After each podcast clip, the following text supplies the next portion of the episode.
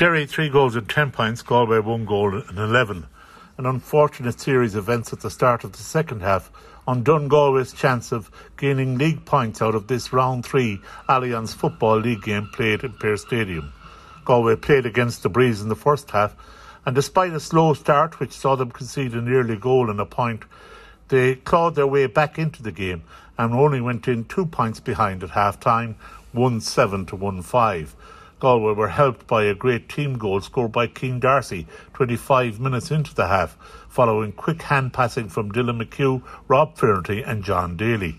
This made it 1 3 to 1 2 in Derry's favour, and the sides traded three scores each before half time, while Brendan Rogers got the extra score for Derry in added time.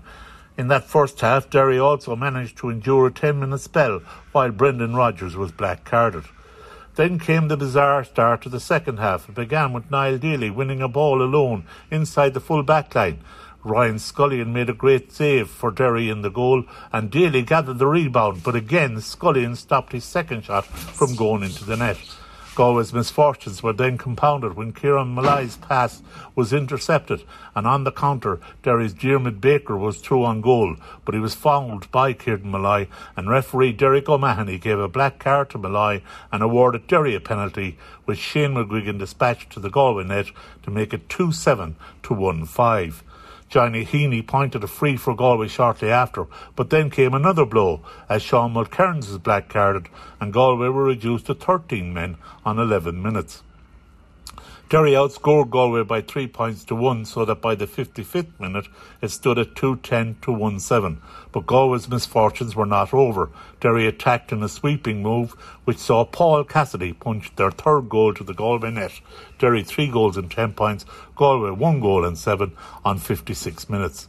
In fairness to Galway, they battled on and they held Derry scoreless to the final whistle while adding four points, but they could not breach the stern Derry defence to gain the vital needed major score that would have brought them right back into the game.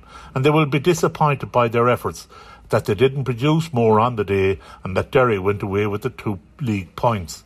Galway's first half scores came from Rob Finnerty with three points, two from frees, Daniel O'Flaherty and Niall Daly, while Cein D'Arcy got the goal.